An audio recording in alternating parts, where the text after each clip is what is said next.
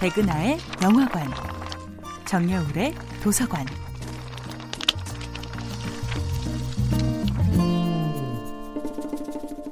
안녕하세요. 여러분들과 아름답고 풍요로운 책 이야기를 나누고 있는 작가 정여울입니다. 이번 주에 만나보고 있는 작품은 샬롯 브론테의 1847년 작품 제인 에어입니다. 제인 에어는 세상에 태어나 누구도 사랑해 본 적 없는 외로운 소녀가 로체스터라는 사람을 만나 진정한 사랑의 의미를 깨닫는 이야기이기도 합니다. 부족한 것 없이 살아온 로체스터는 가난한 가정교사 제인 에어에게 자신의 과거를 털어놓으며 동시에 제인 에어 스스로도 제대로 깨닫지 못한 제인의 모습을 자신의 욕망을 끊임없이 억누르며 살아와야 했던 성장 환경 때문에 미처 발현되지 못한 가장 그녀다운 모습을 발견합니다. 당신은 웃는 법이 없지요. 내가 선천적으로 고약한 성미가 아닌 것처럼 당신도 선천적으로 그렇게 뚱하게 태어난 것은 아닐 거요. 당신은 스스로 자신의 표정을 숨기고 목소리를 죽이고 손발의 동작을 묶고 있는 거요.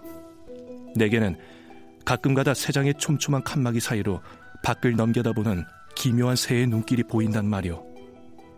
생기발랄하고 안절부절 못하며 굳센 의지를 가지고 있는 포로가 갇혀 있는 것이란 말이오. 자유의 몸이 되기만 하면 하늘 높이 날아오를 거요. 소설 속에서 제인 에어는 자신의 감정을 떠보는 듯한 로체스터에게 이렇게 대항합니다. 당신에게 아무것도 아닌 존재가 되어서 여기 머물러 있을 수 있다고 생각하나요? 내가 자동인형인 줄 알아요? 아무 감정도 없는 기계 말이에요. 제 입에서 빵 조각을 낚아채 가도 제 잔에 들어있는 생명수를 쏟아버려도 참을 수 있다고 생각하세요? 제가 가난하기 때문에 영혼도 마음도 없다고 생각해요? 잘못 생각하셨어요.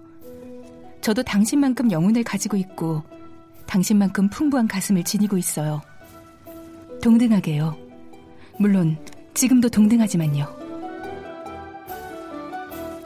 로체스터가 의문의 화재 사건으로 목숨을 위협받고 있는 순간 제이는 로체스터의 침대에 불이 붙기 시작해 위험한 상황에서 자신도 모르게 엄청난 용기를 발휘해 그를 구해냅니다.